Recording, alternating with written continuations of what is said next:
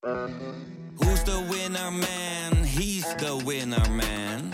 Is hij miljonair? Geen idee, maar nou en. Je hebt geen jackpot nodig to be a winner man. Oh oké, dat is wel lekker man. Kijk, het gesprek begon ogenschijnlijk over het onrecht dat mensen wordt aangedaan als er zo'n vernietigende recensie wordt geschreven. En wat dat met mensen doet. Ja. Daar leek het gesprek over te gaan. Maar gaandeweg, en dat is dankzij goed redactiewerk van mijn eh, redacteur destijds, blijkt dat die test niet deugt. Via podimo.nl slash gonzo luister je de eerste 30 dagen gratis naar Podimo. podimo.nl slash gonzo.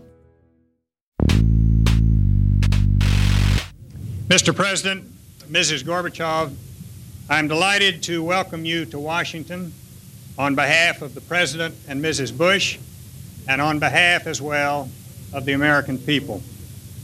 Mr. President, the eyes of the world are on you, and they are on President Bush.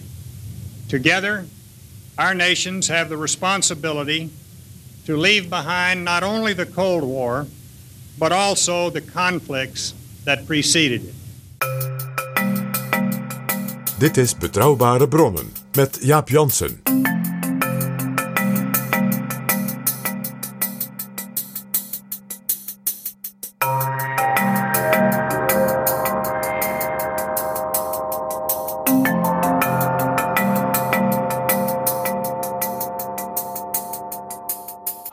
Welkom in Betrouwbare Bronnen, aflevering 188 en welkom ook PG. Nazdravje, Tavarij Jaap. Voordat we beginnen wil ik graag onze nieuwe vrienden van de show verwelkomen. Luisteraars die met een donatie Betrouwbare Bronnen mede mogelijk maken. De nieuwe vrienden zijn Roy, Henk Martijn, Alberta, Gerry en Christophe. Heel erg bedankt. Het is gewoon fijn dat we zoveel waardering bij deze mensen vinden. Wil jij ook vriend worden door ons met een bedrag, groot of klein, altijd fijn, te steunen? Ga dan naar vriendvandeshow.nl slash bb. Jaap Jansen en Pieter Gerrit Kroeger duiken in de politieke geschiedenis. PG, eind januari hadden we een aflevering, nummer 163, over de ondergang van de Sovjet-Unie, hoe een wereldmacht verdampte. En daar gaan we nu op verder. Ja, want het jaar 1991, nu precies 30 jaar geleden, was een ongekend dramatisch jaar in de wereldpolitiek. En een van de meest bijzondere grote dingen daarin was de inderdaad verdamping, het verdwijnen van ja, een van de allergrootste wereldmachten en ook supermachten, kernmogendheden in de wereldgeschiedenis. En dat ging ja, bijna als een soort ploef. Hoe kan dat? Wat is daar gebeurd in dat jaar? En dat werkt natuurlijk enorm door.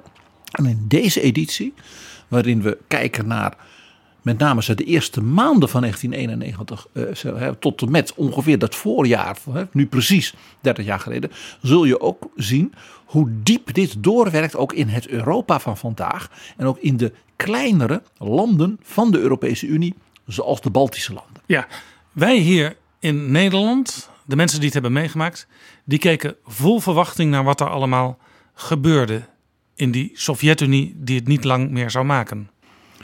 Laten we niet vergeten dat vlak voor 1991 begon, er natuurlijk een signaal was eh, ja, op wereldniveau van de bewondering en ook de verwachtingen van de grote ja, leider van de Sovjet-Unie, Mikhail Gorbachev. Hij kreeg de Nobelprijs voor de Vrede. Probeer je in te denken, de leider van een supermogendheid met gigantische hoeveelheid kernraketten, die dus decennia de wereld had bedreigd. Een enorme tirannie en repressie. Denk aan de Gulag-archipel en dergelijke. En die leider krijgt de Nobelprijs voor de Vrede. En er was niemand in de wereld die zei: Nou ja, kom nou. Nee, men vond dat volkomen terecht. Dat zei dus ook iets van het verwachtingspatroon van Gorbachev. Mikhail Gorbachev said he was deeply moved by the award. It was an international stamp of approval on five years of changes in Soviet policy. As you know, of course, there are tremendous economic problems. Would the Nobel Prize help him with that crisis? Gorbachev said it would by lending support to the changeover to a market economy at a time when our fate is being decided. Het idee was gewoon bij veel mensen: we krijgen eindelijk vrede op aarde. Ja, hij werd, eh, en niet helemaal zonder reden, natuurlijk ook gezien. Zeker natuurlijk ook door, ik zal maar zeggen, de propaganda en de PR. eh, maar als een grote vernieuwer. De termen glasnost, openheid, perestroika, vernieuwing. Met name dus ook economische vernieuwing, economische revolutie. Stonden daarvoor. Hij werd natuurlijk gezien ook als een bevrijder. Nou, voor de mensen in de DDR. Die verschrikkelijke Stasi-dictatuur. Die dus nu door de Wiedervereinigung eh, weer met hun landgenoten eh, een democratisch Duitsland mochten opbouwen, was hij natuurlijk ook gewoon een bevrijder. Maar dat gold ook voor een man als Václav Havel, de, de, de toneeldichter, die nu de president van een democratisch Tsjechoslowakije was. Dat gold zeker ook voor de mensen in Polen. Dus ja, dat beeld, ja, dat klopte ook wel. Het beeld klopte ook dat hij iemand was die dus de cultuur en het denken en de discussie in zijn eigen reusachtige wereldrijk natuurlijk wilde opengooien. Dissidenten mochten hun kritiek uiten. Iemand als Andrei Sakharov, die dus in de strafkamp had gezeten, was nu een, een, ja, ge- gewaardeerd parlementslid geworden. Het is eigenlijk in de tijd een spiegelbeeld van wat er nu in Rusland onder Poetin aan de hand is. Waar de oppositie in feite verboden wordt. Als je demonstreert, dan kun je de gevangenis ingaan. Het gaat nu economisch in de, een stad als Moskou en een stad als Sint-Petersburg heel goed. Toen ging het heel slecht, maar er was perspectief dat het economisch beter ging. En er was perspectief op politieke vrijheid. Nou, je kunt zeggen dat onder Poetin, dus de afgelopen jaren, en daarom is ook die blik terug op 30 jaar ook zo actueel, eh, zeg maar, glasnost, ja, meer en meer teruggeschroefd is. En ik zeg er nog iets bij, perestroika, de economische vernieuwing, is ook in feite steeds verder teruggeschroefd. Want er is geen sprake van een, als ware, meer open economie. Er is natuurlijk een dominantie van oligarchen en vrienden van de president, om het maar even zo te zeggen. En de Sovjet-Unie-economie van toen, die het moest hebben op de wereldschaal van het exporteren van grondstoffen om de meest basale dingen te kunnen kopen op de wereldmarkt, hè, waaronder graan en dingen, want er was gewoon geen eten. Dat is in Rusland ten diepste nog niet veranderd. En in dat opzicht is dus zeg maar, de 20 jaar van Poetin, als je kijkt naar de economie van dat enorme land, een grote mislukking. With Soviets desperate to grab anything they can at near empty food shops, the Nobel Prize was last on their minds. At one Moscow shoe store tonight, one woman said, Our system is totally broken. Another complained, Gorbachev has never brought us anything. Behind her, people fought over winter shoes. Most Soviets do appreciate Mikhail Gorbachev's contribution to foreign affairs, but to them the important prize is a better life, and that has not yet been won. Jim Laurie, ABC News, Moscow. Nou, wat we natuurlijk ook nog moeten onderstrepen is dat Gorbachev, om redenen die niet alleen maar, uh, zeg maar vredelievendheid waren, maar gewoon wanhoop vanwege natuurlijk de instorting van dat Sovjet-imperium, met name ook in economische zin, dat hij tot, kwam tot grootscheepse ontwapening. Zowel conventionele ontwapening, dus het Rode Leger enorm inkrimpen, uh, terugtrekken uit Afghanistan, terugtrekken uit Oost-Europa, als ook met name met president Reagan en daarna met president Bush senior, de nucleaire ontwapening. Dus veel minder kernraketten, veel minder atoombommen. Ja, je zou kunnen zeggen, die Sovjet-Unie die lag in, uh, ja, in coronatermen, nu zouden we zeggen, die lag op de intensive care. Het was de vraag. Aan het infuus. Hoe lang, hoe lang leeft dit wezentje nog? Dus hij moest iets doen. Wat dan ook, hij moest iets doen, Gorbachev. Ja, en zijn uh, dus enorm positieve imago, zeker ook in het Westen. We zullen zien veel minder in eigen land, interessant genoeg. Uh, was natuurlijk ook een reden voor hem om bij de westerse leiders, en ik begin om als eerste te doen natuurlijk bij Helmut Kohl, de Duitse bondskanselier, te vragen: help mij nu, met name ook economisch, met kredieten, met geld.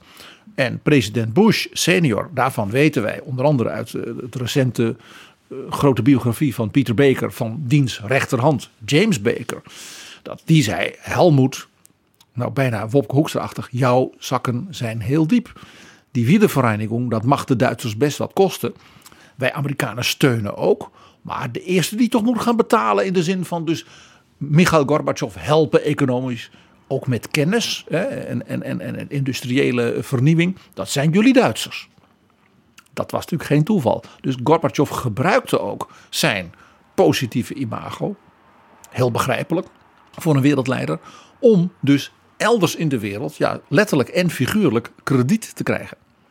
Maar PG, Mikhail Gorbachev was wel een echte gelovige communist. Hij had alle treden van de hiërarchie van die communistische partij had hij uh, belopen. Van de plaatselijke uh, partijleider van Stavropol. Via allemaal tussenstapjes tot het jongste kandidaatlid van het politbureau. En uiteindelijk de chef en ook de jongste meteen. Hij moet dus wel in zekere zin een politiek dier zijn geweest. wat zich daar thuis voelde in die omgeving. Absoluut. En Mikhail Gorbachev, dus bij alle waardering vanuit zeg maar, de ontwikkeling in de wereldgeschiedenis. We moeten erbij zeggen, hij was een, ik zal maar zeggen, een echte fundamentalistische gelovige in dus de ideeën van Marx en Lenin. Eh, zijn vrouw Raisa Gorbachev, Raisa Maximova zoals het werd genoemd, was zelfs een soort hoogleraar ideologie. Uh, van het communisme. Dat was, die, was, die kende zeg maar, de Marx uit haar hoofd. En hij had ook met haar voortdurend hele intensieve intellectuele discussies. Dat was een van de aparte dingen van dat echtpaar. Dus hij zei altijd: wij gaan met glasnost en perestroika niet het communisme afschaffen. Integendeel, wij gaan de geniale gedachten van Marx en Lenin nu eindelijk, zoals het hoort, toepassen. En dan zal je zien dat dat systeem van ons uiteindelijk dus de wereld zal winnen. Want dat is een menselijk systeem, dat is humaan. De, de, de gewone arbeider is de baas. Uh, uh, en dat is dus op een verkeerde manier toegepast al die jaren. Met name onder Stalin en onder Brezhnev. Uh, doordat het in de vorm van tirannie is gegaan.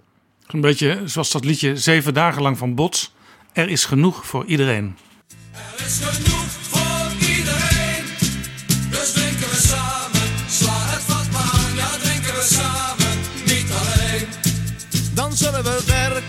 zeven dagen lang. Dan zullen we werken voor elkaar. Dan zullen we werken, zeven dagen lang. Ja, zullen we werken voor elkaar. Dan is er werk voor iedereen. Dus werken we samen, zeven dagen lang, ja werken we samen, niet alleen. Dan is er werk voor iedereen. Gorbachev had dus één probleem. Doordat hij Lenin als zeg maar de oprichter van de Sovjet-Unie uh, uh, ja, toch als een soort held zag kwam hij dus in de discussies met bijvoorbeeld de dissidenten en de kritische kunstenaars en denkers altijd in de problemen. Want die zeiden, nou ja, Lenin, het eerste wat Lenin deed was alle kritische denkers en intellectuelen en wat dan niet het land, het land uittrappen, dan wel het openen van de eerste vreselijke strafkampen. Dus dat was, dat was altijd een lastig punt. Was Lenin nou een soort nobele, uh, maar filosofische man die dan door slechte mensen als Stalin hè, werd het in de praktijk gebracht? Of was Lenin gewoon zelf ook een tiran? daarin was dus uh, Gorbachev altijd een wijfelaar. Uh, want eigenlijk wilde hij kunnen blijven geloven in dus dat communistische idee. Waar stond de Sovjet-Unie in 1991 met Gorbachev? Ja, in zekere zin stond Gorbachev zeg maar, eind 1990, begin 1990 met oud en nieuw op zijn top. Ik bedoel, Nobelprijs voor de vrede. Uh, de Duitse hereniging was gerealiseerd zonder oorlog, zonder bloedvergieten. Uh, hij werd daardoor, zeker door de Duitsers, maar ook door de andere mensen in Oost-Europa, toch bewonderd en ook wel, ja, men was ook wel dankbaar nadat deze Sovjetleider iets, zoiets had gedaan wat men nooit voor mogelijk had gehouden. DDR-leider Walter Ulbricht die zei: Die Mauer steekt nog 100 jaren. Dat was het perspectief. Nou, hij was weg. Uh, Willy Brandt liep samen met Helmoet Kool door de Brandenburger Tor als oud-burgemeester van Berlijn, terwijl de tranen hem over de wangen liepen. Begrijpelijk. Dus Gorbachev stond qua aanzien op zijn top. Tegelijkertijd, binnen de Sovjet-Unie, binnen, ik zal maar zeggen, het apparaat van de partij, het leger, de, de, de, de, de machtsstructuren van het communistische bewind, begon men in toenemende mate te twijfelen of ja, die perestroika, of dat wel zou gaan werken. En of die glasnost niet allemaal verkeerde lieden hè, meningsvrijheid ging geven. Eh, en er begonnen donkere wolken als het ware samen te trekken boven Mikhail Gorbachev. En hoe ver als ware die, die revolutie, die perestroika dus ging. En hoe moeizaam dat dus was voor zeg maar de, het apparaat. De machtsstructuren, ook van de KGB, de geheime dienst en dergelijke. eh, zat in heel, een heel symbolisch iets. In de loop van 1991 ging men allerlei plaatsen en steden een nieuwe naam geven. Een nieuwe naam.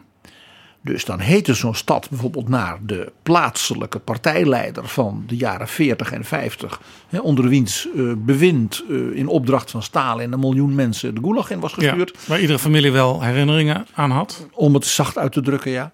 En dan gaf men zo'n dorp of zo'n provincie maar toch de oude naam. Bijvoorbeeld uit de tijd van de tsaren. En de bijzondere, ingrijpende, zeg maar, culturele betekenis daarvan, daar gaan we het ook over hebben. Dit is Betrouwbare Bronnen. PG, jij zei al, Gorbachev was populair. Vooral ook buiten de Sovjet-Unie. Ja, hij werd eh, als hij eh, optrad hè, bij buitenlandse reizen, staatsbezoeken, eh, als hij weer een verdrag ging tekenen voor nog minder kernwapens met president Reagan, daarna met president Bush. Hij was natuurlijk zeer populair bij mevrouw Thatcher. Hè. He is a man we can do business with. Nou ja, in Duitsland daar sprak men over Gorbimani. In Amerika had het Gorbimania. Eh, ja, er zijn natuurlijk prachtige eh, fragmenten van Michail Gorbachev als hij dan in het buitenland is en dan als het ware zogenaamd spontaan even weet je zijn auto verlaat en hoe de mensen dan om hem heen dromden en dan Gorbi Gorbi riepen en vrede en hoe hij daar dan, want hij was heel charismatisch en heel spontaan, extravert in zijn uitspraken, hoe hij daar dan ook op inging. Mikhail Gorbachev arrived in Ottawa this afternoon, and by this evening, he had charmed politicians and the people of the capital alike. The man who captured the world's imagination is making a brief stopover in Canada before his summit meeting in Washington later this week. His trip here is described as low key, but even though no major announcements are expected, the visit is still causing major excitement. Craig Oliver reports. The Glasnost and Perestroika show comes to Ottawa and packs them in. The Soviet president and wife Raiza took an evening stroll on the Spark Street Mall. If his popularity is plummeting at home, Mikhail Gorbachev is still capable of turning on Gorby mania here in the Canadian capital. Gorbachev, charismatisch, hoewel hij er wel voor ons een beetje jaren 50 uitzag met die vilte hoed en uh, die dikke winterjas. Maar zeker onder invloed van Raisa Maximova ging hij vrij snel daarna toch veel beter gesneden pakken dragen. Eh, en eh, dat was ook iets, ja, in dus dat apparaat, hè, in dat Kremlin, in, in, die, die, hele machtsstructuur, vond men dus bijvoorbeeld mevrouw Gorbachev, een, ja, dat, dat, was geen goede communistische Russische vrouw die bescheiden was, eh, die, hè, nou ja, ik zal maar zeggen, thuis voor de kinderen zorgde en thee schonk. Dat was een intellectueel die zelf lezingen wou houden en die haar man voortdurend eh, eh, zelfs in de reden viel bij eh, gesprekken. Nou, kon echt niet. Dus hij was voor de Sovjet, zeg maar, media en samenleving veel te modern. Terwijl we hier in het Westen het nog, toch eigenlijk nog zeggen, ja, toch een beetje een provinciale jongen uit Stavropol. Geen man van de, van de glamour van de tsaren. Van Catharina de Grote of zo. Ja, dus in- interessant wat je zegt. Want eh, jongeren die zagen wel wat in eh, Gorbachev. eh, maar waarschijnlijk moderne jonge vrouwen ook. Want ja, die dachten, zoals hij en zijn vrouw met elkaar omgaan, zo, zo moet het eigenlijk. Ja, men vond het een modern echtpaar in dat opzicht, zeker. En dat was dus als het ware voor, ik zal ik zeg nog wat onaardig, de oude hap. Een reden te meer om, om dus argwanend te zijn en zich, ook- in zich er ook in toenemende mate publiekelijk aan te ergeren. Dat was een heel opvallend eh, verschijnsel. Ja, terwijl Reiser tegelijkertijd eh, toch een tikkie ouderwets was als het gaat om eh, socialistische ideologie. Het was iemand die eh, het allemaal uit haar hoofd kende. Ja. En er ook graag eh, over sprak en anderen dat uitlegde. Ze was in dat opzicht ook inderdaad wel een beetje een universitair docent. En je weet dat dat de reden was waarom Nancy Reagan, eh, de first lady van Ronald Reagan, het absoluut niet met haar kon opschieten. Ja, wij hoorden Gorbachev net op straat met mensen in het Westen praten. Hij was vaak op bezoek hè, in het Westen. Hij was heel graag in het Westen. Ook om natuurlijk die populariteit, dat aanzien, ja, zag ik maar zeggen, om dat te gelden te maken. Ja, te kapitaliseren noemen wij dat hier. Absoluut, zodat hij dan eh, een man als Helmoet Kool zo nog een keer extra kon sensibiliseren voor de belangen van de Sovjet-Unie. Ja, Eh, hij had natuurlijk ook door die bijzondere band die hij kreeg met Ronald Reagan. En die hele serie overeenkomsten, eh, hè, waardoor ook bijvoorbeeld bij, in ons land eh, de kruisraketten ook niet meer geplaatst zouden worden. Eh, was, was natuurlijk voortdurend een reden voor hem om daar te zijn. Of in New York bij de Verenigde Naties. En wat ook belangrijk is, in 1990 eh, speelde natuurlijk met de Duitse Wiedervereinigung dat er een hele serie overeenkomsten tussen de oude winnaars van de Tweede Wereldoorlog gesloten moesten worden en getekend moesten worden, die als daar een einde maakten aan eh, die situatie en Duitsland als het ware ook weer als onafhankelijk land weer helemaal als het ja, zeg maar in ere hersteld werd. Ja, Duitsland verdeeld in vier zones. Waarvan één in feite de, de Sovjetzone was en de DDR was geworden. Dat viel samen. Want ja, eerst was natuurlijk de muur gevallen. De DDR brokkelde af. En toen ging ook nog de Sovjet-Unie vallen. Ja, en dat die dingen met elkaar te maken hebben, dat is natuurlijk helder. Nou, dus toen, toen Gorbachev dus eh, eind eh, 1990 ook naar Parijs kwam. Om als het ware het eind van de Koude Oorlog te vieren. Dus eh, president Mitterrand eh, had als een van die vier overwinnaars van de Tweede Wereldoorlog als het ware. eh, Een soort rechter op dat ook bij hem zoiets gebeurde. Dus die, die, die, kernraketten, dat gebeurde dan in Washington. Eh, Een aantal andere dingen gebeurden natuurlijk in Londen bij mevrouw Thatcher. Maar president Mitterrand was natuurlijk toch ook een staatshoofd en niet, niet zo'n kleintje. Dus de, de, de, gro- de grote ceremonie die het einde van de Koude Oorlog als het ware moest betekenen, eh, dat was in Parijs. En daar heeft eh, Mitterrand, eh, sorry, daar heeft eh, Gorbachev dus ook opnieuw met Mitterrand en met Thatcher, maar vooral ook met Kohl, dus zijn nood geklaagd over van, ja, wanneer komt dat geld nu? En ik heb het echt nodig. En eh, daar was hij dus, daar was hij ook tamelijk openhartig in. En dat vonden die andere wereldleiders ook soms wel eens een beetje pijnlijk. Ja, het kon ook niet anders. Want ja, het, het was gewoon op in de Sovjet-Unie. Ja, we hebben het in een eerdere aflevering alles verteld hoe de Duitse minister van Landbouw van de Beierse CSU, meneer Kiesle, ja, met Kool en Jacques Delors, de baas van de Europese Commissie, alle koelhuizen van Europa, voor, voor, voor zover er nog worsten en, en carbonades en zo waren en overschotten, eh, om dat dan, dan maar naar Rusland te, te, te exporteren, zodat men met de kerst nog wat te eten had. Ja, hier speelde in die aanloop dus naar 1991 en die enorme reputatie van Gorbachev nog iets. Dat zijn wij hier een beetje vergeten. In de zomer van 1990, dus ook vlak voor hij die Nobelprijs kreeg, en dat had ook invloed op elkaar, gebeurde er natuurlijk iets heel dramatisch in het Midden-Oosten. Eh, Saddam Hussein, de tiran van Irak in Bagdad, viel Kuwait binnen en probeerde eigenlijk dus die oliebronnen van de Perzische Golf aan zich te onderwerpen. Ja, en nou is het Midden-Oosten altijd een plek geweest waar de Sovjet-Unie en de Verenigde Staten met een aantal andere machten in een bijrol eh, altijd met elkaar verwikkeld waren in, in feite de strijd om wie heeft de meeste invloed hier.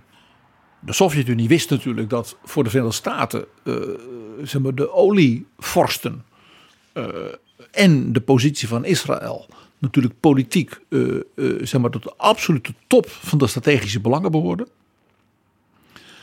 Dus de eh, Arabische leiders die als het ware tegen de sheiks en tegen Israël waren, die waren dus dan het vriendje van het Kremlin. En dan moet je denken aan president Assad van Syrië. Maar dan moet je zeker ook denken aan Saddam Hussein. En Saddam Hussein was natuurlijk een zeer machtig man. Die dus heel veel olieinkomsten had.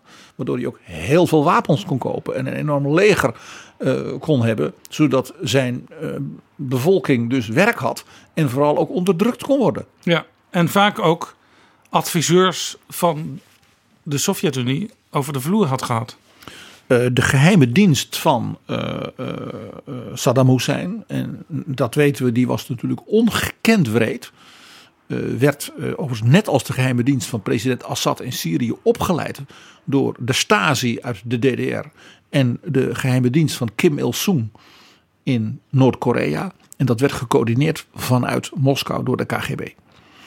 Dus dat is een belangrijk punt dat eh, Irak was dus een hele belangrijke en machtige zeg maar, cliëntenstaat van de Sovjet-Unie.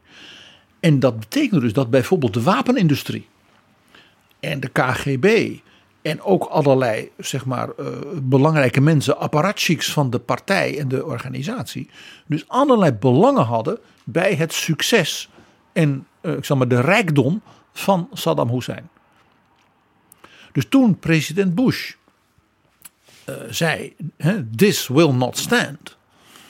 Wij gaan Kuwait helpen. En hij een hele coalitie van landen in het Midden-Oosten, waaronder dus de, de, Saoedi-Arabië en de andere sheiks, eh, maar ook de landen in Europa, om zich heen verzamelde om Saddam Hussein onder druk te zetten van trek je nou terug en zo niet, dan grijpen we in. Toen kwam James Baker, de minister van Buitenlandse Zaken, niet alleen bij al die landen, maar ook in Moskou. En James Baker die heeft in feite tegen Gorbachev gezegd: ja, ja, show, don't tell. Als we een nieuwe, een nieuwe eh, vreedzame wereldorde willen opbouwen, waarbij we een einde maken aan de Koude Oorlog, dan kunnen we zo'n tiran niet zijn buurland zomaar laten in, invallen. En bovendien, eh, als het ware, de oppermachtige positie in dat Midden-Oosten en die oliebronnen te laten veroveren. Ja. Dus Gorbachev werd dus meteen enorm onder druk gezet om de kant van het Westen te kiezen. tegen dictators en voor eh, de vrijheid. En, daarmee ook voor dus een vreedzame oplossing bij voorkeur van een, een zeer bedreigend conflict in de Perzische Golf. En dat moet voor Gorbachev niet makkelijk zijn geweest, want een groot deel, je zei het al, de KGB, een groot deel van het apparaat had banden met Irak, met Syrië, met het Midden-Oosten. En dat waren banden, ik zal maar zeggen, boven de tafel. En heel belangrijke banden onder de tafel en via de geheime dienst en alles wat daar allemaal nog meer speelde. Gorbachev kiest en zegt: Ik steun president Bush. Hij nam dus een zeker risico daarmee. Dat mag je wel zeggen. En zei daarmee: de Sovjet-Unie hoort bij de constructieve wereldmachten die dus vrede willen. Die als dus een dictator dat soort dingen doet, dan gaan we hem onder druk zetten en dan willen we hem forceren. Desnoods met geweld, liever niet. Daarmee te stoppen, want alleen op die manier kunnen we, als het ware, ook die ontwapening die we allemaal willen, realiseren. En dan kwam dus dat zogenaamde peace dividend. Hè? Dus dan hoeven we veel minder geld uit te geven aan al die bewapening. En natuurlijk ook aan het onderhouden van dat soort cliëntenstaten als Irak. En dat had de Sovjet-Unie weer nodig vanwege natuurlijk dat dreigende bankroet. En dan kon hij ook weer een beroep doen op Helmut Kool. Nou, je begrijpt al, hè, van geef me nog even 20 miljard D-mark. Ja. Hij hoopte daarbij ook bovendien dat als hij hier het hele Westen zou steunen, dat dan ook de ruimte zou ontstaan voor iets wat hij dus heel erg graag wilde. Een soort Marshallplan voor de perestroika. Dat het Westen als het ware, niet alleen Helmut Kool, hem met zijn perestroika zou helpen. En dus de economie van de Sovjet-Unie als het ware in een hoger tempo versneld kunnen ja, moderniseren en, en opengooien. Nou, de Sovjet-Unie doet dus mee. Eh, geen troepen in Saoedi-Arabië. Dat vond eh, het bewind toch wat ver gaan, zal ik maar zeggen. Eh, maar zelfs president Assad van Syrië koos eieren van zijn geld en steunde toen de Amerikanen tegen Saddam Hussein. Dat gaf dus aan hoezeer ze, ook die zich onder druk voelden door het feit dat de Sovjet-Unie meedeed tegen Bagdad. Nou, na de natuurlijk enorme, snelle en militaire briljante overwinning van generaal Norman Schwarzkopf. eh, ja, was eh, Saddam Hussein natuurlijk Kuwait uitgetrapt. En zei James Baker en president Bush: laten we dan nu ook doorpakken. En een vredesregeling voor het Midden-Oosten doen. Want als we dus nu met z'n allen die samenwerking hebben, laten we het dan ook meteen goed doen. En meteen regelen het probleem met name ook tussen Israël en de Palestijnen. Dat was natuurlijk ondenkbaar geweest decennia, omdat de Sovjet-Unie en de Amer- en de Amerikanen tegenover elkaar stonden. Dus James Baker dacht: ik heb nu ja, zeg maar, dat momentum, dan ook nu proberen zo ver mogelijk door, door te kunnen zetten. Ook de Arabische vorsten moeten in feite Amerika dankbaar zijn voor wat er gebeurd is. Dus die moeten ook toegeven nu hè, voor bijvoorbeeld het bestaansrecht van Israël. Dus president Bush en met name James Baker hebben toen ongelooflijke energie erin gestoken. En toen is er in Madrid de eerste grote zeg maar, Midden-Oosten conferentie geweest. Waarbij dus de Sovjet-Unie meedeed ja, met bouwen naar een vredesregeling. En ook de Arabische landen deden mee. En ook Israël deed mee. En ook de, dus de partijen in Israël die eigenlijk eh, laat ik zeggen, helemaal niet zo voor zo'n twee-staten-oplossing eh, waren. Zoals de partijen van Likud, nu van Netanyahu, toen, toen ook van Sharon. Eh, ja, die konden niet anders dan meedoen. Want ja, president Bush zette niet voor niks vol hierop in. Ja, en toen werd eigenlijk de situatie geschapen eh, met Israël en eh, de Palestijnse gebieden zoals die situatie nu nog steeds is. Het werd toen gezien als een stap voorwaarts, maar daar is het vooralsnog bij gebleven. Het is helaas niet gelukt. Eh, maar het was dus ongelooflijk gedurfd wat met name James Baker hier deed. En ook hier dus, je zag hier dus Gorbachev op de toppen ook van zijn invloed in de wereld. Dat hij zei, ik ga met Baker, met de Amerikanen, in dat Midden-Oosten zorgen voor een definitieve vredesregeling. Als je nou even nagaat dat dus bovenop het verslaan van Saddam Hussein, de wiedervereniging van Duitsland, het, het bevrijden van Oost-Europa en dat in twee jaar. Ja, dan ben je natuurlijk als leider van een wereldmacht natuurlijk wel op de toppen van je, van je kunnen.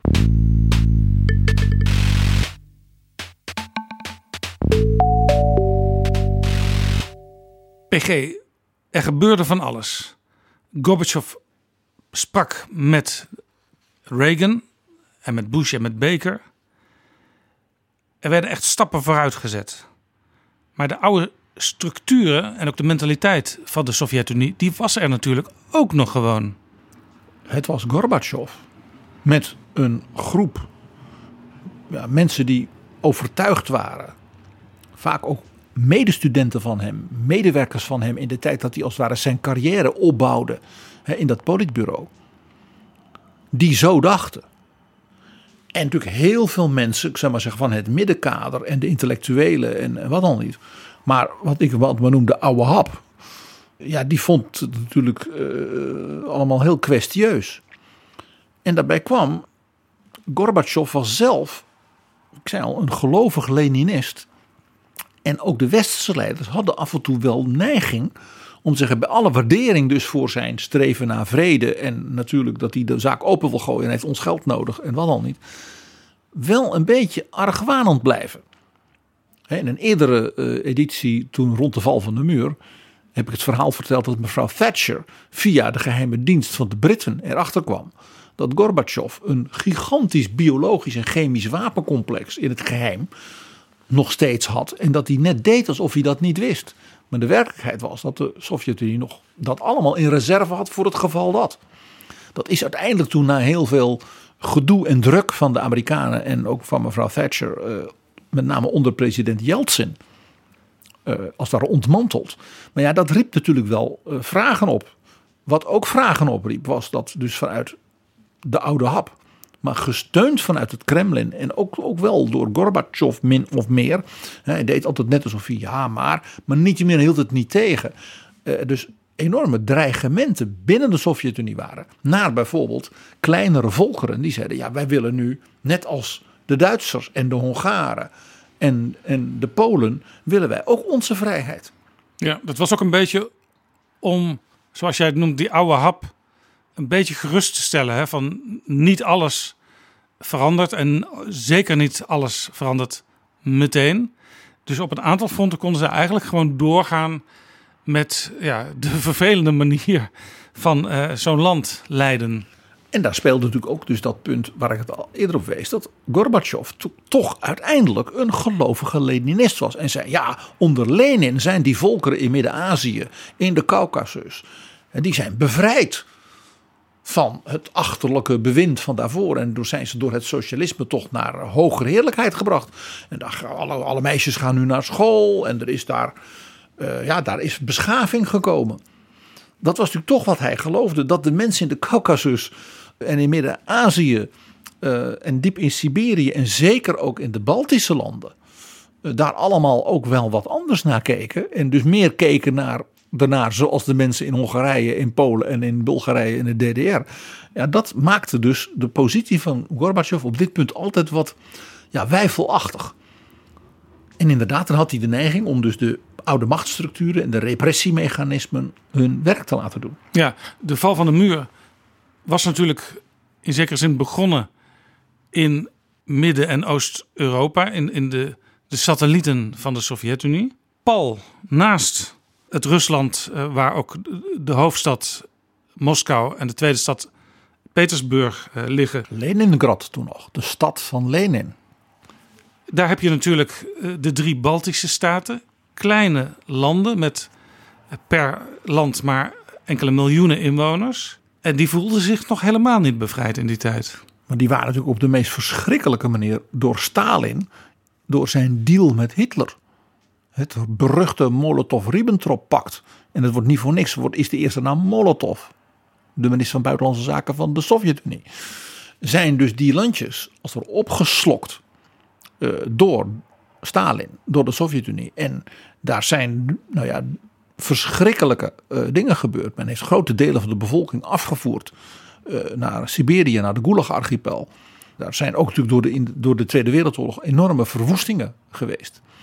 En na de Tweede Wereldoorlog heeft Stalin daar een extra repressiegolf. Eind jaren 40, begin jaren 50 nog een keer overheen laten komen. Eh, dus ja, de mensen daar die voelden, voelden dus de Sovjet-Unie helemaal niet als een soort bevrijding. En daar ging het dus al in 1990. Begon het daar te gisten. Ja, want in Litouwen gingen de mensen de straat op, demonstreren. Ja, in, de, de- in Litouwen riep men eerst in de loop van 1990 een soort nationale onafhankelijkheid uit. Nou, daarvan zei Gorbachev, ja, dat is dus niet de bedoeling. Eh, dus dat erkennen we niet. Maar ik wil wel met jullie praten. Eh, dus dat jullie binnen het verband van de Sovjet-Unie wat meer ruimte krijgen. Eh, toen zeiden ze nou, het eerste wat we dan willen is dat onze eigen taal, dat gold ook voor de Letten en ook voor de Esten, dat die wordt erkend. En niet als het ware dat alleen het Russisch was erkend. Nou, dat begon al, dat werd dus al in Moskou bij de oude hap gezegd. Ja, maar als je zo begint, dan gaan ze hun eigen cultuur, dan willen ze hun godsdienst. Nou, dan begint de hele ellende. Hè? Dus je voelt al die zaak, dat, dat ging niet en dat ging niet. Nou, toen heeft men een eigen parlement eh, gekozen. En dat parlement zei, dan willen wij ook kunnen beslissen over ja, de toekomst van Litouwen. Nou, in de eerste weken van 1991 ging het helemaal mis. Eh, toen heeft het Rode Leger eh, met tanks en echt met groot geweld ingegrepen in Vilnius, de hoofdstad. En het eerste wat men deed, heel karakteristiek voor een militaire staatsgreep, was het bezetten van natuurlijk het belangrijkste regeringsgebouw en de staatsomroep. Dat was natuurlijk een Sovjet-staatsomroep altijd geweest. Dus ze wisten precies hoe dat moest. En daar was er dus ook maar één. Dit leidde tot enorme toestanden. Waarbij dus de bevolking van Litouwen. eh, met tienduizenden het gebouw van het parlement. En de, zeg maar, van, de, van de, dus de nieuwe regering. eh, ging beschermen met eigen leven. En dat ging men ook rondom die staatsomroep doen. Dus binnen zaten mensen van de KGB en van het Rode Leger. En die we hadden daar dus omheen een soort ja, militaire bezetting. Daaromheen stond die bevolking te demonstreren. Eh, daar vielen doden. At the main newspaper printing plant, paratroopers stormed the building.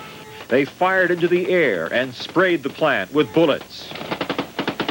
Several unarmed civilians were seriously wounded.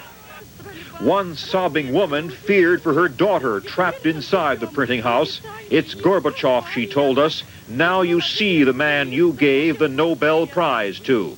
People then turned out to taunt the soldiers. At Lithuania's National Guard headquarters, tanks and armored cars quickly surrounded the building. Again, gunfire. When we asked a Soviet tank commander why they had attacked, he said, We needed to, to take it on behalf of Moscow's defense ministry. popular reaction was quick. Vilnius radio called on people to rally around other key installations, which might be taken the television tower, the parliament. There they prepared meager defenses, water hoses, a few rifles, Molotov cocktails. President Landsbergis accuses Moscow of setting up a so-called Salvation Front to replace his government. En ook heel opmerkelijk, het was duidelijk heel goed voorbereid allemaal.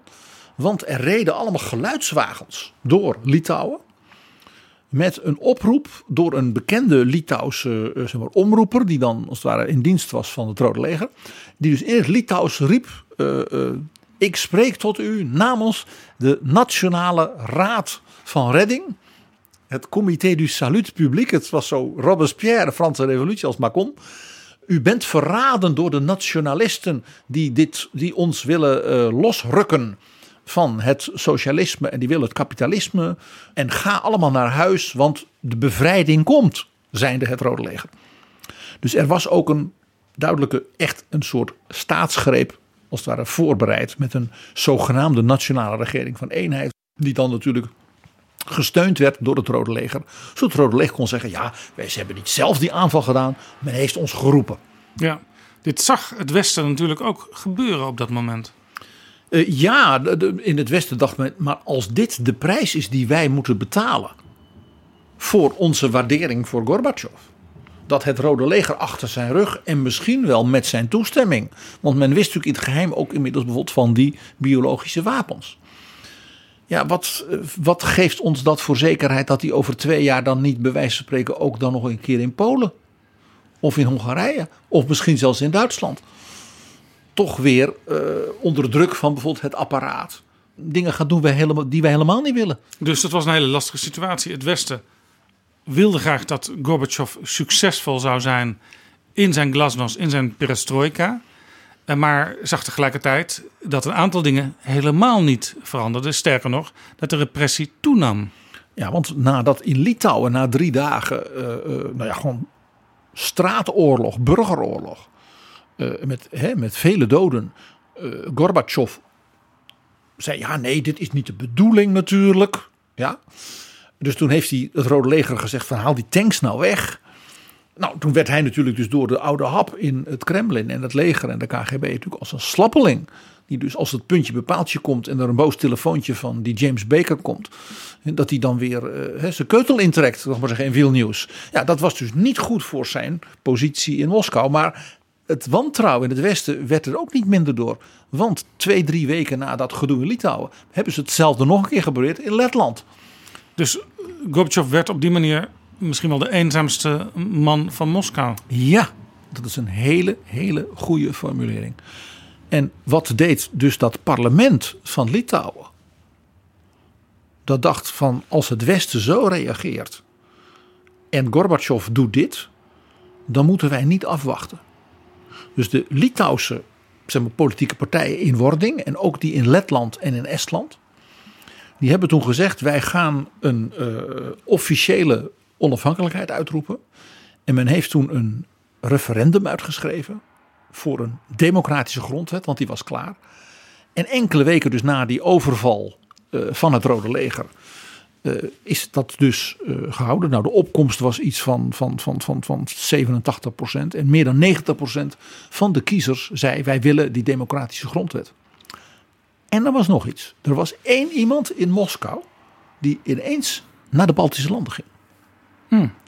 En dat was Boris Yeltsin. De leider van het, de, de democratiebeweging in Rusland. Dus Rusland als republiek binnen de Sovjet-Unie. Die heeft zich eh, ineens gemeld in Tallinn, de hoofdstad van Estland. Daar waren ook de onafhankelijkheidsstrijders uit Letland daar. De mensen in Litouwen waren tegengehouden door het Rode Leger en de KGB. Die mochten niet weg. En Yeltsin heeft toen gezegd: Ik steun de Balten. Want als wij als Russen onze eigen democratische republiek kunnen gaan vormen. dan kun je dat toch de mensen in Litouwen, in Letland en Estland niet onthouden. Ja, dat is eigenlijk een heel democratisch idee. Weliswaar uitgaande van eh, ook het idee dat er een federatie was van Sovjetstaten. Maar die moesten dan wel gelijk behandeld worden. En onafhankelijk kunnen zijn en hun eigen boontjes kunnen doppen op democratische wijze. Wat Yeltsin natuurlijk ook perfect doorhad, was dat hij hier op twee manieren tegelijkertijd zijn positie enorm versterkte. Eén, de oude hap ging natuurlijk roepen, die Gorbachev, dat is een slapjanus, die laat die Yeltsin maar zomaar ja, die Balten ophitsen tegen eh, het Rode Leger. Hij wist dat hij dus de, de leiders van die kleinere republieken om zich kon gaan scharen. Wij gaan samen strijden voor onze onafhankelijkheid en vrijheid. Tegen zo nodig het Rode Leger en zo nodig ook tegen die Gorbachev. Want die, die zwabbert. Die is zwak. Dus Yeltsin als, mag ik zeggen, Machiavellist wist hiermee zijn positie enorm te versterken. En tastte dus als het ware daarmee de positie van Gorbachev ook intern extra aan. En blijkbaar voelde Yeltsin ook aan dat de gewone Moscoviet helemaal niet zoveel bewondering meer had voor bijvoorbeeld de heldendaden eh, die het Rode Leger na de Tweede Wereldoorlog tentoon spreidde. Die dacht ook net als een, een Est of een Let of een Litouwer aan meer vrijheid. Die dachten, als die mensen in de DDR dat kunnen, waarom wij niet? En die mensen in de DDR, die hebben bananen. Die hebben al dat, die welvaart van die kool. En wij moeten maar hopen dat er nog een koelhuis in Europa met, met, met carbonades eh, door, door, door die Delors wordt leeggehaald. Dus er ontstond ook nog weer hierdoor een extra kritiek op Gorbachev. In de zin van, ja, hij is wel eens populair in het buitenland en, eh, ja, en hij wordt daar toegejuicht. Maar wij hebben niet te eten. Nou, je, je ziet dus de, hoe Gorbachev als het ware door dat kleine Litouwen ja, ineens in een soort kanteling kwam. Zowel intern, maar ook op het, op het wereldtoneel. Omdat dus in het Westen, met name ook president Bush, zoiets had van: ja, ik kan die Gorby wel helpen. Maar het kan niet zo zijn dat wij als Amerikanen als het ware medeplichtig worden aan een soort nieuwe onderdrukkingsgolf van die kleinere landen. Ja, dat is interessant. Gorbachev dacht blijkbaar: laat ik al die veiligheidsfetischisten in mijn land dat speeltje van die Baltische staten maar geven. Maar ook zo'n relatief klein iets kan een grote symbolische waarde hebben voor hoe er over jou en je land gedacht wordt. En jij hebt het nu terecht over symbolische waarde. Het feit dat de mensen in Litouwen. Ze hebben het dus zeer onlangs, natuurlijk is dit groots herdacht in Litouwen. eh, eh, hè, van 30 jaar. Ook die mensen die toen omgekomen zijn. En ook het feit dat ze als drie Baltische landen op eigen kracht. Want dat is het belangrijke punt hier. eh, vanuit hun eigen identiteit, hun eigen taal, cultuur, geloof. En snakken naar vrijheid. Dus hun onafhankelijkheid hadden bevochten tegen die enorme repressieve tirannie van de Sovjet-Unie. Ja. En daarmee zeg ik altijd: de ondergang van de Sovjet-Unie is formeel geweest aan het eind van 1991. Maar zeg maar politiek strategisch was dat in die televisietoren van Vilnius. Want toen dus de mensen in Litouwen hun onafhankelijkheid op deze manier kregen, was dat in feite het afschaffen van het Molotov-Ribbentrop-pact. Die deal van Hitler en Stalin was hiermee dus politiek ten einde gekomen. En dat was dus ook meteen het einde van zeg maar, de, de erfenis van deze grote dictators in het Europa van onze tijd. Ja, ik ben in de jaren negentig ben ik in die Baltische landen geweest en je merkte gewoon hoe ze snakten naar, naar zuurstof. En ook hoe ze eh, niet alleen van die Sovjet-druk af wilden, maar ook hoe ze het eigenlijk helemaal niet leuk vonden dat ook wij in het Westen die drie landen op één hoop veegden als de Baltische staten. Want Estland, Letland en Litouwen eh, eh, hadden alle drie een eigen cultuur. Je zegt het al, eigen taal.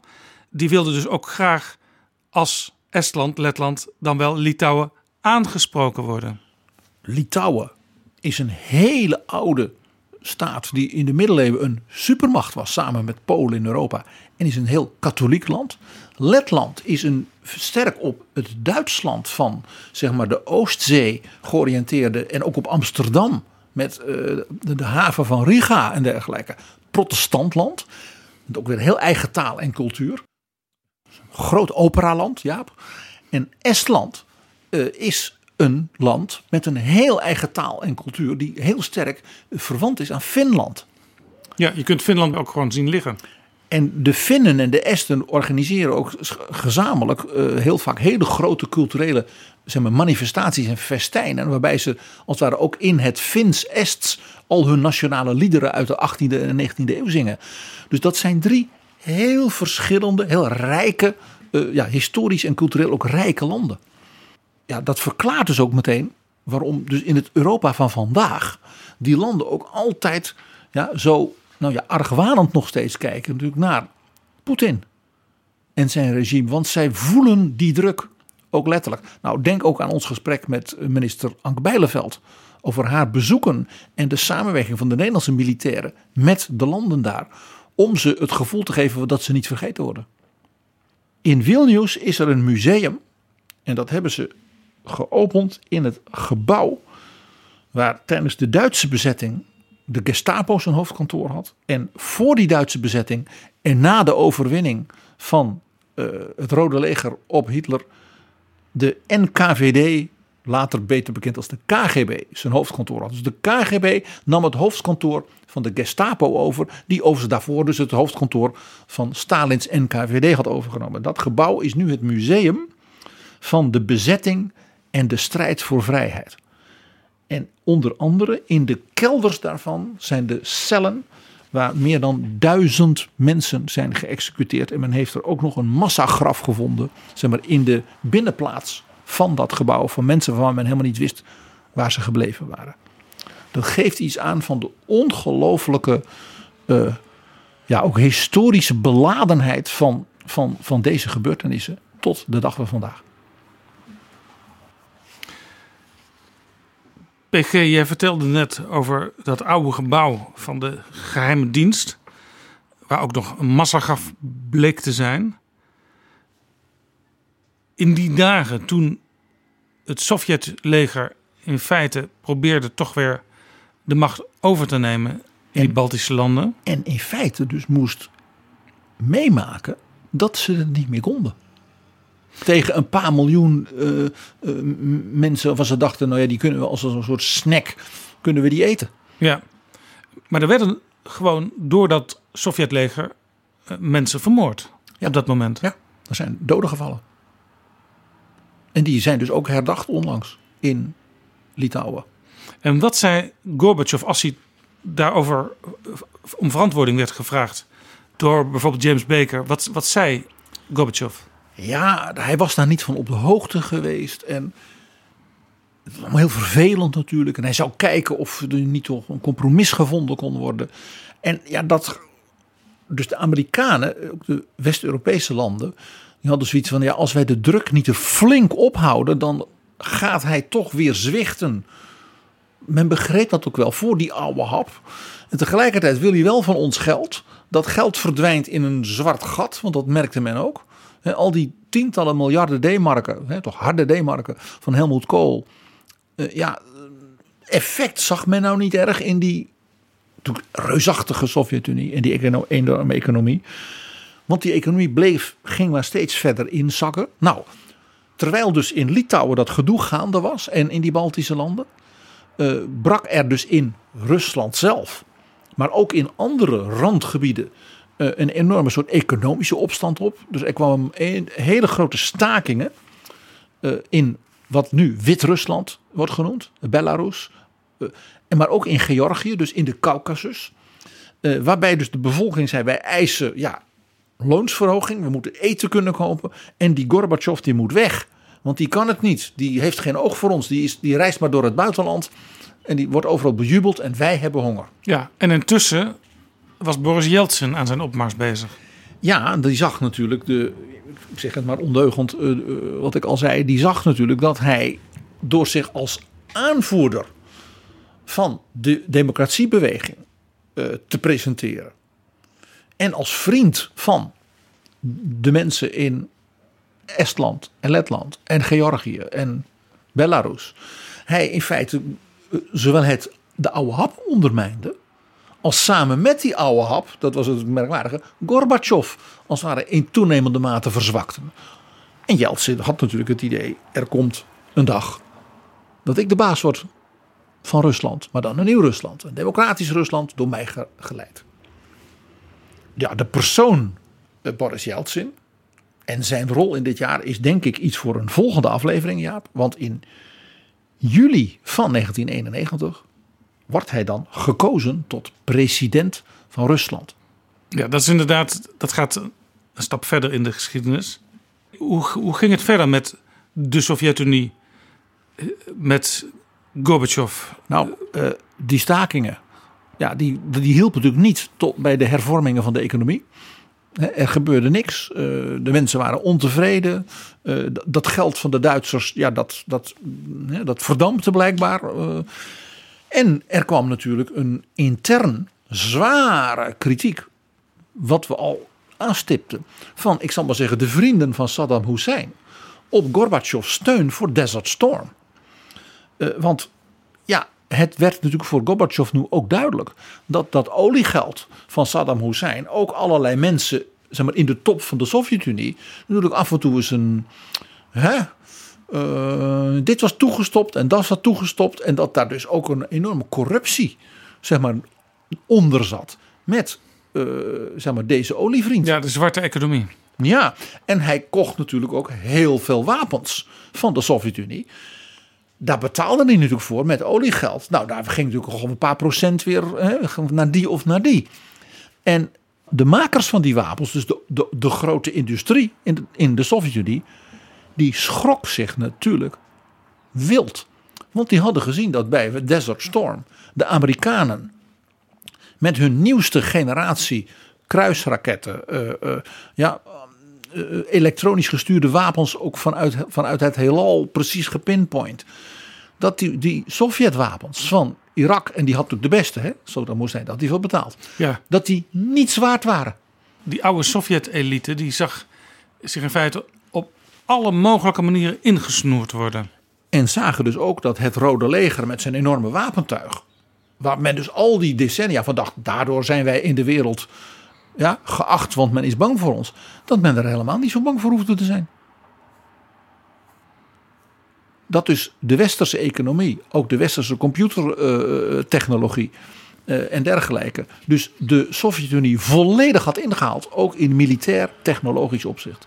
Dat laatste was natuurlijk voor ik zeg maar, die militaire macht van het Rode Leger eh, en natuurlijk de, eh, de KGB natuurlijk een signaal van nu gaat het helemaal fout. Ja, die, die enorme vreugde die er was toen eh Yuri Gagarin om de aarde vloog. dat was tegelijkertijd, kunnen we achteraf nu zien, ook zo'n beetje het, het hoogtepunt van de technologische vooruitgang en prestaties in de Sovjet-Unie. En het beeld was daardoor heel lang, zeker in de Sovjet-Unie zelf geweest, van wij zijn onverslaanbaar als het gaat om dat soort dingen. En Desert Storm was daarom ook zo'n schok. En er was nog iets.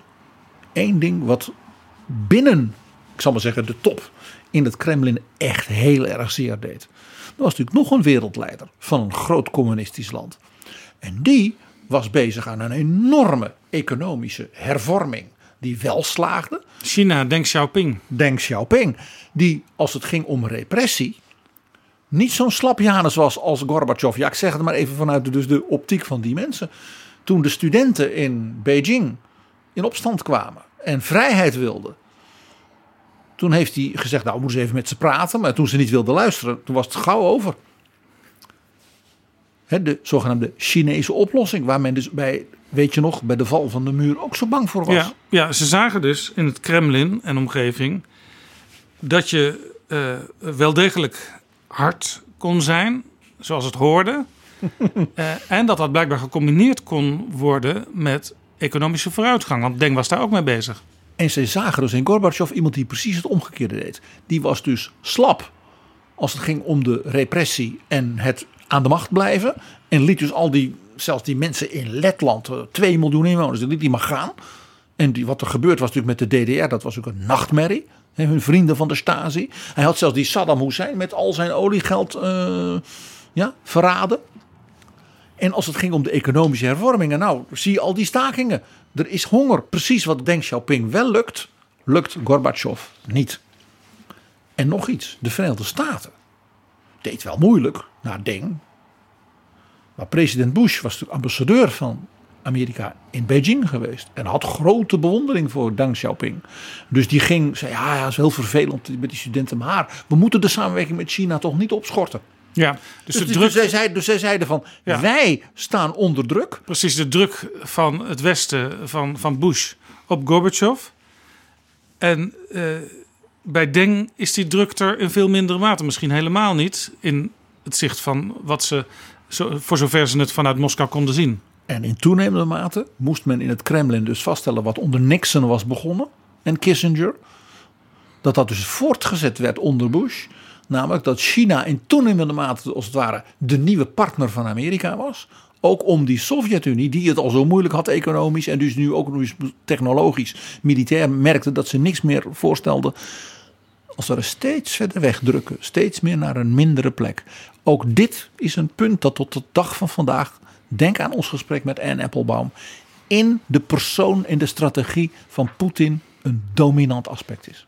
Ja, de oude garde die, ja, die wilde dus eigenlijk, zou je kunnen zeggen, van Gorbachev af.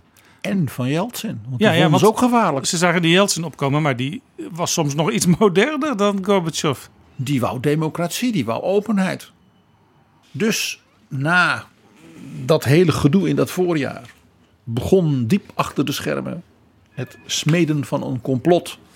Waarbij men zei: als we nou eens die Yeltsin en die Gorbachev in één klap konden uitschakelen. Dat is iets voor een volgende aflevering. Dit is Betrouwbare Bronnen, een podcast met betrouwbare bronnen. PG, je had het er al over. Oude steden die Sovjetnamen hadden gekregen, die kregen weer hun oude naam terug. Ja, en nu gaan we heel even terug naar 1961. Go- Khrushchev op de toppen van zijn aanzien met Yuri Gagarin en de Sovjet-Unie, een wereldmacht in de ruimte. Het ging geweldig. Ja, afscheid was genomen van Stalin inmiddels. Khrushchev deed toen iets, precies in dat jaar, wat een belangrijk precedent was voor wat er nu gebeurde. Daar kreeg een stad een nieuwe naam. En die stad, dat was Volgograd. Stad van de Wolga. En die heette tot dat moment Stalingrad. Dus de stad van de iconische overwinning op het nazileger. Hè, waar dus, nou ja, wat als het als symbool van de overwinning. Die stad kreeg een nieuwe naam. Zo ver durfde dus Khrushchev toen te gaan bij het als het ware wegvegen van de herinnering aan Stalin. Dus zelfs Stalins grootste militaire overwinning moest zijn naam Ja, verliezen. ja, want alles wat je negatief kon zeggen over Stalin, daar zat nooit bij de Tweede Wereldoorlog. Want daar bleek het Sovjetleger onoverwinnelijk te zijn. Nou ja, het verhaal daarover doen we een andere keer. Maar tot de dag van vandaag, ook nu weer onder Poetin, is het nog altijd zo dat men zegt: ja, Jozef Stalin was natuurlijk, heeft veel fouten gemaakt. En er waren natuurlijk dingen die niet goed waren. Maar de grote vaderlandse oorlog is toch aan hem te danken. En dat is toch de, het hoogtepunt in onze geschiedenis van de voorbije eeuw. En daaraan herinnerend veranderde dus Khrushchev de naam van die stad. Dus dat had een ongelooflijke symbolische betekenis. Nou, in 1991 kwam er dus een soort tweede golf van naamsveranderingen. En ik noem er één kort en één wat langer. In de Oeral was er een stad en die was vernoemd naar de rechterhand van Lenin. Yakov Sverdlov. En die was overleden aan de Spaanse griep. Aan de pandemie van vlak na het eind en het eind van de Eerste Wereldoorlog. Ja, en dus ook vlak na de Sovjetrevolutie. Hij was voor Lenin onmisbaar, Yakov Sverdlovs. Hij was namelijk de voorzitter van het Centraal Comité van de partij. Dus dan ben je eigenlijk de, de, de hoogste man van de partijorganisatie naast Lenin, die natuurlijk de secretaris-generaal was. Die had dus ook zich met Lenin ja, verenigd, ook in de voorbereiding van de revolutie. En had dus een cruciale rol gespeeld. En overleed dus aan die griepepidemie. En toen heeft men in de Oeral de stad Jekaterinenburg Sverdlovsk genoemd. Dus de stad ter herinnering van Sverdlov. En Jekaterinenburg, dat betekent dus Katharinaburg. Zij, die is vernoemd naar de vrouw van tsaar Peter de Grote. Dus Katharina de Eerste. Want toen begon, als het ware, dat men de, de Oeral overstak bij het ontwikkelen van Rusland en het veroveren van Siberië. En die stad werd als het ware ontwikkeld eh, als, het ware de, als het centrum van het verkeer en de handel en, en dat soort dingen vanuit Siberië en de Oeral richting Europa. Catharina II, want Catharina, de, de, de vrouw van Peter de Grote, heeft hem ook opgevolgd. Zij was dus de eerste vrouwelijke tsaar. Dat was een boerin. Maar dat was iemand met een zeer groot politiek eh, vernuft, een enorme persoonlijkheid. Nou, Catharina II wordt natuurlijk Catharina de Grote genoemd. Als we het over grote persoonlijkheden hebben, dan heb je het zeker over haar. Zij noemde die stad, Jekaterinenburg, het venster op Azië. De stad die tsaar Peter had opgericht, die hij naar zichzelf had vernoemd, Sint-Petersburg was natuurlijk het venster op Europa. Dus die twee steden die stonden symbool voor zeg maar, ook de machtspretentie en de toekomstvisioen van de tsarina. Ja, heel belangrijk voor de internationale strategie van het land. En die, die stad werd dus Sverdlovsk genoemd. In 1991 heeft de bevolking daar besloten: wij willen niet meer zo heten. En toen heette het weer tot de dag van vandaag Jekaterinenburg. De burcht van Katharina. En in datzelfde jaar gebeurde dat ook nog bij een andere stad. En dat was de, de meest symbolische naamsverandering die je maar kon bedenken. Namelijk Leningrad, de stad van Lenin. En die kreeg zijn oude naam terug. Sankt Petersburg. И сегодня, когда мы отмечаем торжественный день возвращения городу его исконного имени Санкт-Петербурга, мы думаем прежде всего о Ленинграде. О Ленинграде, который вошел в мировую историю, в Великую Отечественную войну. Dat is toch wel een beetje gek als ik het me mag permitteren, PG. Eh, want helemaal in, aan het begin van deze aflevering eh, stelde je dat Gorbachev, in ieder geval ook eh, mevrouw Gorbachev, Raisa, eh, die waren zeer ideologisch gedreven. En Lenin bleef hun held. Ja, Lenin is dan zo'n beetje de, de, de patroonheilige van de Sovjet-Unie. Dan ga je die naam toch niet terugdraaien? Dat gaf dus aan ook dus dat Gorbachev de greep aan het verliezen was. Het feit dat de bevolking en burgemeester Sobchak van die stad, dat die zei wij geven de stad zijn oude naam terug. Er zijn twee dingen die misschien wel leuk zijn om daarbij aan te tekenen. Waarom dat ook weer niet zo heel gek is. De bevolking van die miljoenenstad heeft die stad nooit Leningrad genoemd. Of zij heeft ook een tijd nog Petrograd in het Russisch geheten. Ze noemde die stad altijd Pieter. Ik woon in Pieter. Ik ga naar Pieter. Ik verhuis naar Pieter. En dat, dat woord, die naam, bleef gewoon gehandhaafd in de volksmond. Want dat was de Hollandse naam van de oprichter van deze stad. Piotr, Peter de Grote. Maar die liet zichzelf Pieter noemen. Want die vond het zo leuk dat in de tijd dat hij in Amsterdam woonde. Op wat nu ons marineterrein is. Bij het museum voor de scheepvaart. Daar leerde hij schepen bouwen. Van de VOC. En daar werd hij Pieter genoemd. Want hij was daar min of meer incognito. En hij noemde dus die stad nu naar de heilige Petrus, Sankt Sint-Petersburg. Maar eigenlijk dus naar zijn eigen ja, naam als collega Timmerman in Amsterdam. En het hele ontwerp van Sint-Petersburg doet ook denken aan Amsterdam. Want het is namelijk heel erg nat. aan die rivier de Neva. En dus door allemaal grachten aan te leggen, werd het als het ware droog gemaakt. En het idee was ook als het ware net als de grachtengordel. Allemaal mooie huizen daar langs. En zo is die stad ja, zo'n unieke eh, eh, architectonisch juweel geworden. Ja. Die met name dus door de tsarina's Elisabetta, Elisabeth en vooral de Catharina de Grote tot een van de ja, allermooiste steden op aarde is gemaakt. Als het toonbeeld van barok, rococo en klassicistische Ja, het doet mij, denken, het doet mij aan Amsterdam denken, maar niet helemaal. Want het doet me ook denken aan Parijs. Bijvoorbeeld de, de gebouwen, en vooral ook de, de grote gebouwen, die zie ik weer aan Parijse boulevards staan. Omdat tsarina Catharina de Grote zei dat ontwerp dat naar Amsterdam doet denken. Met die waterpartijen, dat maakt de stad prachtig. Maar de gebouwen die werden dus, waren, die waren dus minder Hollands in haar smaak. Maar waren meer rococo en vooral ook het eerste klassicisme. Wat dus inderdaad aan Parijs en ook aan Rome doet denken. Dat wilde ze ook bewust, want zij zei... het oude Rome is natuurlijk het voorbeeld van het Rusland... zoals zij dat als imperium natuurlijk wilde ontwikkelen.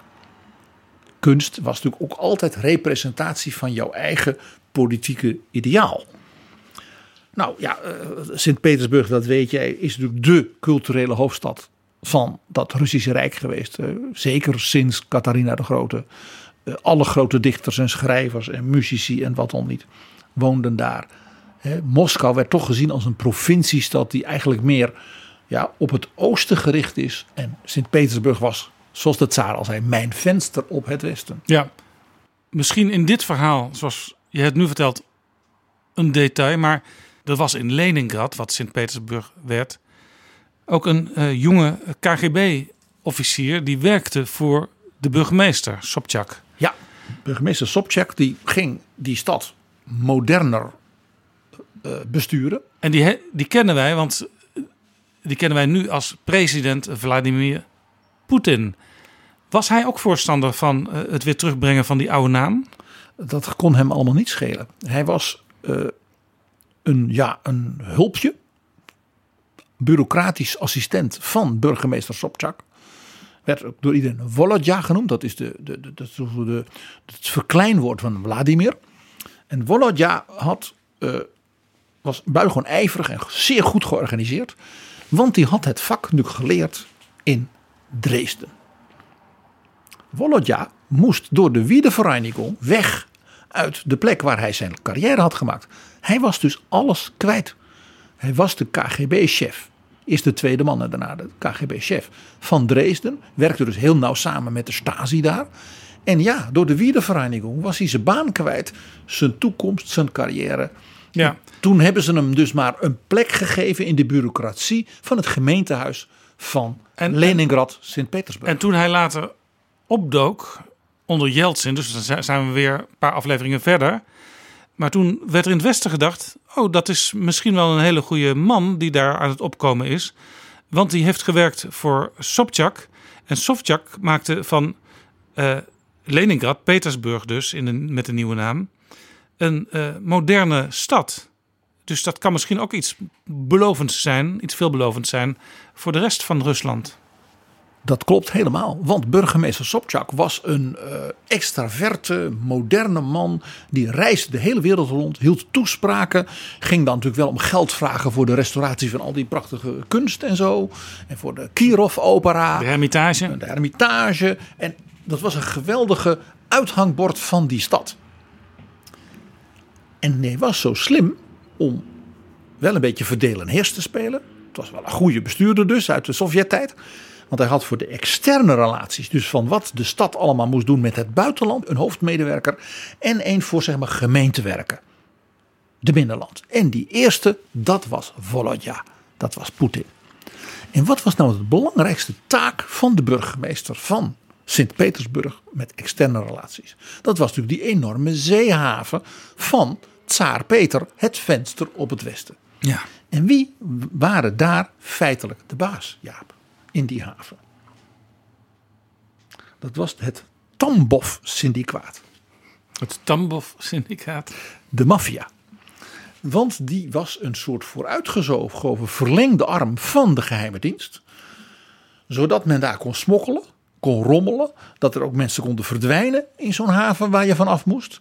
En daar waren dus allemaal, zeg maar, tamelijk eh, bedenkelijke types heel erg rijk aan het worden. Van zowel de KGB als de maffia. Want via Petersburg, die haven, werd dus de ruilhandel met het Westen gedaan. Dus allemaal grondstoffen uit de Oeral, ik zal maar. En dat werd dan geruild voor eten uit het Westen. Want geld, valuta, had de Sovjet-Unie niet. Nee. Maar er was wel geld, maar dat was niks waard. Dus dat, daar hadden ze niks aan. Maar ja, er moest natuurlijk wel met geld wat worden gedaan. Dus er werd natuurlijk ook met die grondstoffen een beetje gerommeld. Dus dan werd er wit gewassen. En zo kwam de maffia toch wel weer aan valuta. Maar dat moest dan weer op een nette manier. En daar had je natuurlijk de KGB voor. Dus die haven van Sint-Petersburg was het grote witwasstation.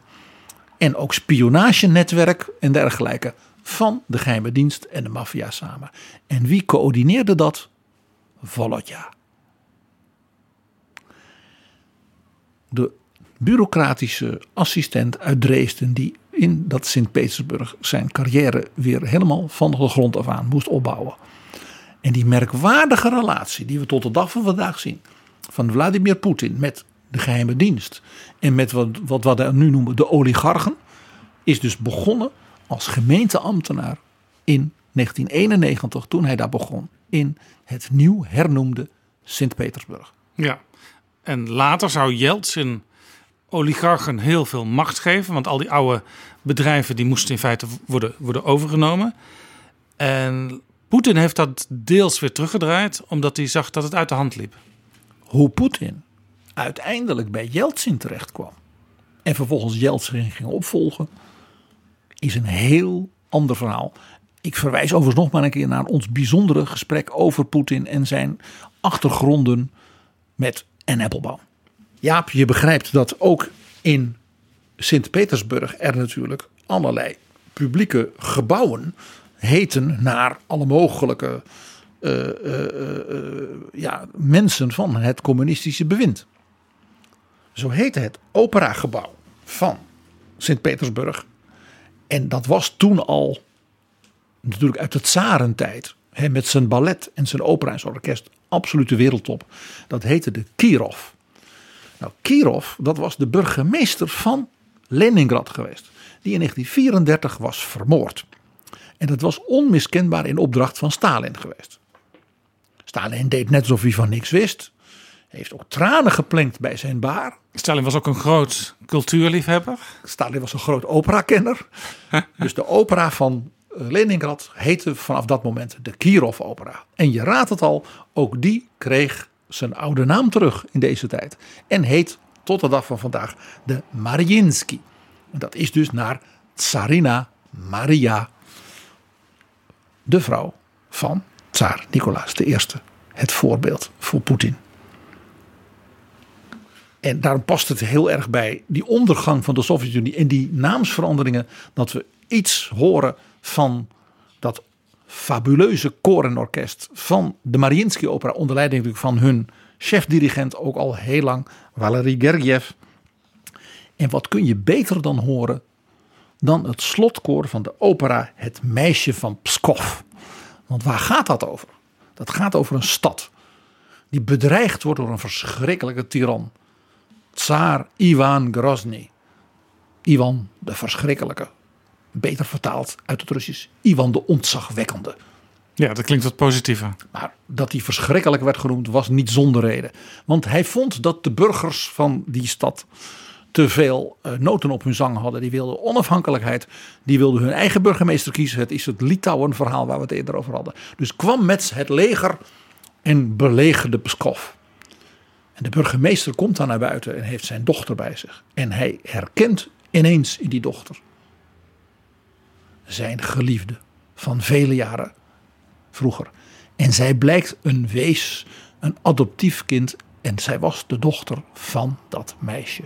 Dus Tsaar Ivan beseft dan, zij is mijn dochter. En ontroerd schenkt hij de stad Pskov dan zijn onafhankelijkheid. Het meisje sterft in zijn armen. Ja, het is wel een opera. En dan eindigt dus het volk van Pskov En zingt dan dat ze dus ondanks die bedreiging door de tsaar die een eind aan hen zou maken. Dat ze dus weer leven hebben. Het grote koor. Alleen God kan de doden tot nieuw leven wekken.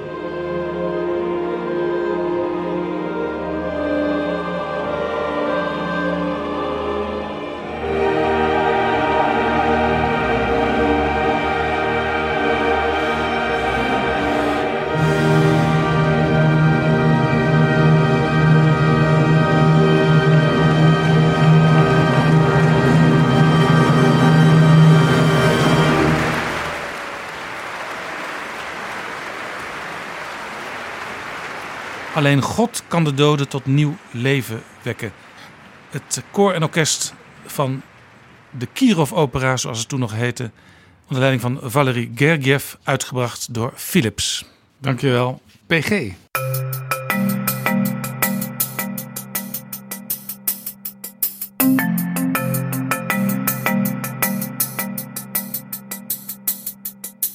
Zo, dit was Betrouwbare Bronnen, aflevering 188. Deze aflevering is mede mogelijk gemaakt door de vrienden van de show. Wil jij ook vriend worden door ons met een bedrag, groot of klein, altijd fijn, te steunen? Ga dan naar vriendvandeshow.nl/slash bb. Tot volgende keer. Betrouwbare bronnen wordt gemaakt door Jaap Jansen in samenwerking met dag en nacht.nl.